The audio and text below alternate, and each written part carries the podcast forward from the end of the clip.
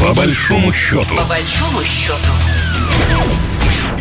Здравствуйте, вы слушаете программу «По большому счету». Э, это программа, в которой мы обсуждаем самые актуальные экономические темы, экономические события, которые связаны с Россией, с Беларусью, с нашим союзным государством.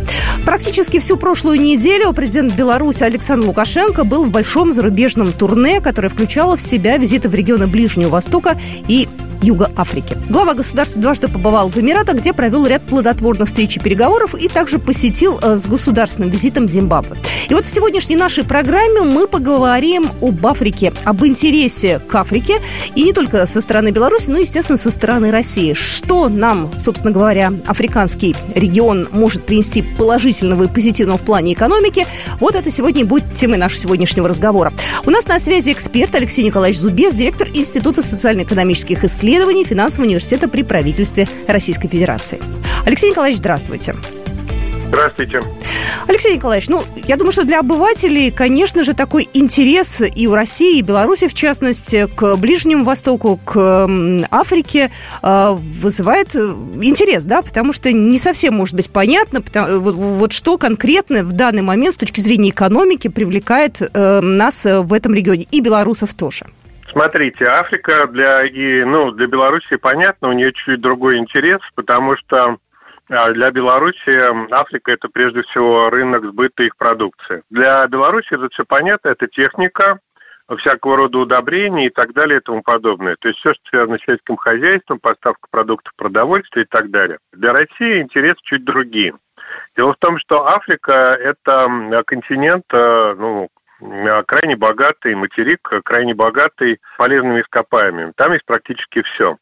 Причем, среди прочего, есть те природные ресурсы, которых в России, ну, скажем так, не вполне хватает. Они есть, но не в достаточном количестве. Речь может идти, например, об уране, сырье для производства металлов, там боксита и так далее. Россия участвует в различных проектах на территории Африки, которые связаны с добычей полезных ископаемых, в частности алмазов, металлических руд и так далее.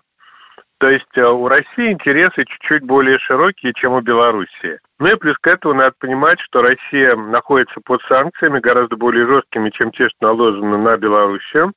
И поэтому интерес России к африканским странам состоит в частности в поиске посредников, которые могут э, решить э, проблемы взаимодействия с окружающим миром вот посредством там компаний, расположенных на африканском континенте. Плюс к этому надо понимать, что Африка является крупным потребителем продовольствия.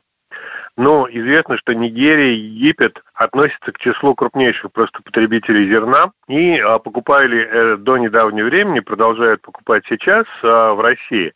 Ну, раньше был а, поставщиком была еще и Украина, но сейчас в связи с тем, что ресурсы Украины в части продовольствия исчерпаны фактически, в то же время в России достаточно серьезные запасы продовольствия, и а, Россия может а, обеспечить поставки всего, что необходимо вот э, в, африканские страны. Ну и более того, вот по визитам в Зимбабве было заявлено Лукашенко, да, посещение Лукашенко Зимбабве, было заявлено, что страна, например, Зимбабве теперь навсегда решила свои продовольственные проблемы. То есть организация этих поставок решает для Африки проблему продовольственной безопасности. Плюс к этому удобрения, в которых нуждается любое сельское хозяйство. А вот, из, извините, перебью, те самые калийные удобрения, да, которые белорусы раньше поставляли в Европу, там, и которые попали под санкции, вот об этом да, идет да, речь? Да, да, да, угу. да, да. На, ну, там, на самом деле, речь о полном спектре удобрений, потому что вот Беларусь специализируется на калийных удобрениях, ну а Россия производит, ко всему прочему, еще и большое количество азотных удобрений, которые производятся на основе природного газа. Поэтому, ну вот и это тоже. Это важные э, статьи экспорта России а, в африканские страны. Ну и развитие бизнеса, всякого рода э, различные совместные промышленные проекты, представляющие интерес для обоих сторон. Поэтому вот с учетом как бы полного перечня направлений сотрудничества а, есть взаимный интерес. Плюс к этому надо понимать, что Россия в данном случае поставляет в Африку товар, которому нет аналогов в мире. Это безопасность. Присутствие российских а, частных а, военных компаний и просто обеспечение безопасности, содействие развитию армии различных африканских государств все это способствует тому, что страны способны проводить более независимую политику и решать свои проблемы, в том числе и, ну, и как бы на своей территории, если на той или иной, в той или иной стране есть там различные сепаратисты. Но известно, что в Центральной Африке Россия занимается в том числе и борьбой с всякого рода джихадистскими и сепаратистскими движениями.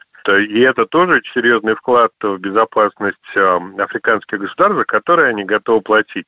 Поэтому африканские страны, несмотря вот на наложенные санкции а, против России, против Белоруссии, продолжают э, сохранять интерес к сотрудничеству. И э, форум Россия-Африка, который состоится вот в этом году, обещает быть таким же как бы полноценным, как и прошлый форум, и а, предоставить а, странам Африки ресурсы, тех, которых они нуждаются. А Россия тоже могла получить природные ресурсы в том числе, ну и заработать какие-то деньги на тех проектах, которые там реализуются, в частности в металлургии, добыче полезных ископаемых. Но ведь такую ситуацию, э, которая сейчас складывается, не может, такая ситуация не может не раздражать Запад. Естественно, Франция, которая имела влияние раньше, не знаю, как сейчас э, в Африке и те же Штаты. Э, у нас кто сейчас там конкуренты, и насколько они сейчас сильны в своих намерениях, и насколько сильна наша позиция? Вы знаете, наша позиция достаточно сильна, конкуренция, безусловно, присутствует, потому что, ну, надо помнить, что вся Северная Африка, ну, по крайней мере, ее западная часть, там до Египта, это была французская колония там в 19-го, начале 20 века. Французские позиции практически, ну если не во всех, то во многих странах Северной Африки имеются, они там достаточно сильны. И Франция вкладывается в их укрепление, в том числе при помощи экономических связей.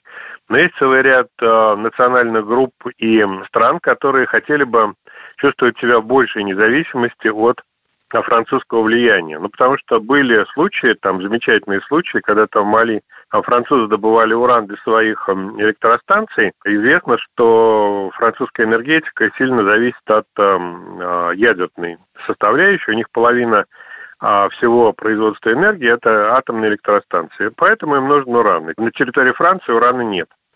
Уран есть э, вот в Северной Африке. Французы там 50-е, 60-е годы уже в странах, которые получили независимость, платили за эксплуатацию урановых месторождений какие-то смешные суммы, там типа 50 или 60 тысяч долларов а, в год. А когда местные правительства задавали вопрос, а почему так мало, ну, вот так, как это ни странно, происходили государственные перевороты. Находились э, там местные военные, которые свергали правительство, задающее Франции вопросы про деньги, и приходило новое правительство к власти, которое таких вопросов не задавало. Таких случаев было несколько. И, безусловно, Северная Африка об этом прекрасно помнит и старается дистанцироваться от э, французского влияния. И в этом смысле Россия, ее ресурсы являются хорошей как бы поддержкой в деле независимости.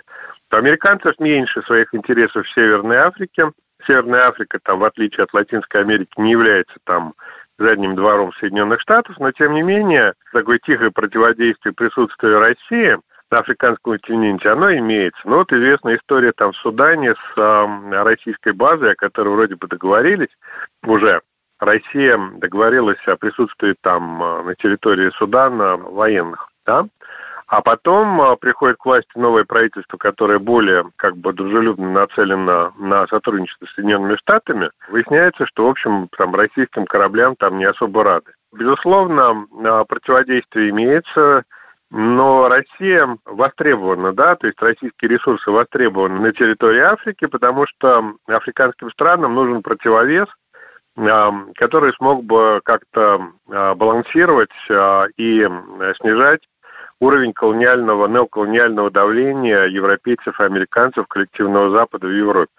Поэтому, если говорить о будущем, то я не вижу, как это, а, серьезных угроз российскому присутствию в Африке. Более того, с моей точки зрения, ну, оно достаточно очевидно будет расширяться на ближайшие годы, просто потому, что Африка встает на путь а, а, самостоятельного развития, и в том числе индустриального развития. Им нужна внешняя поддержка, дополнительная а, как бы рычаги влияния на международную ситуацию, и как именно эти рычаги, вот помимо промышленных проектов им готова предоставить Россия. Поэтому у России очень хорошие перспективы в Африке, не только у России, у того же Китая, который занимается примерно этим же, то есть предоставляет ресурсы, помощь африканским странам.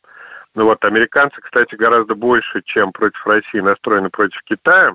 Для них китайское присутствие в Африке – это такое, как бельмо в глазу.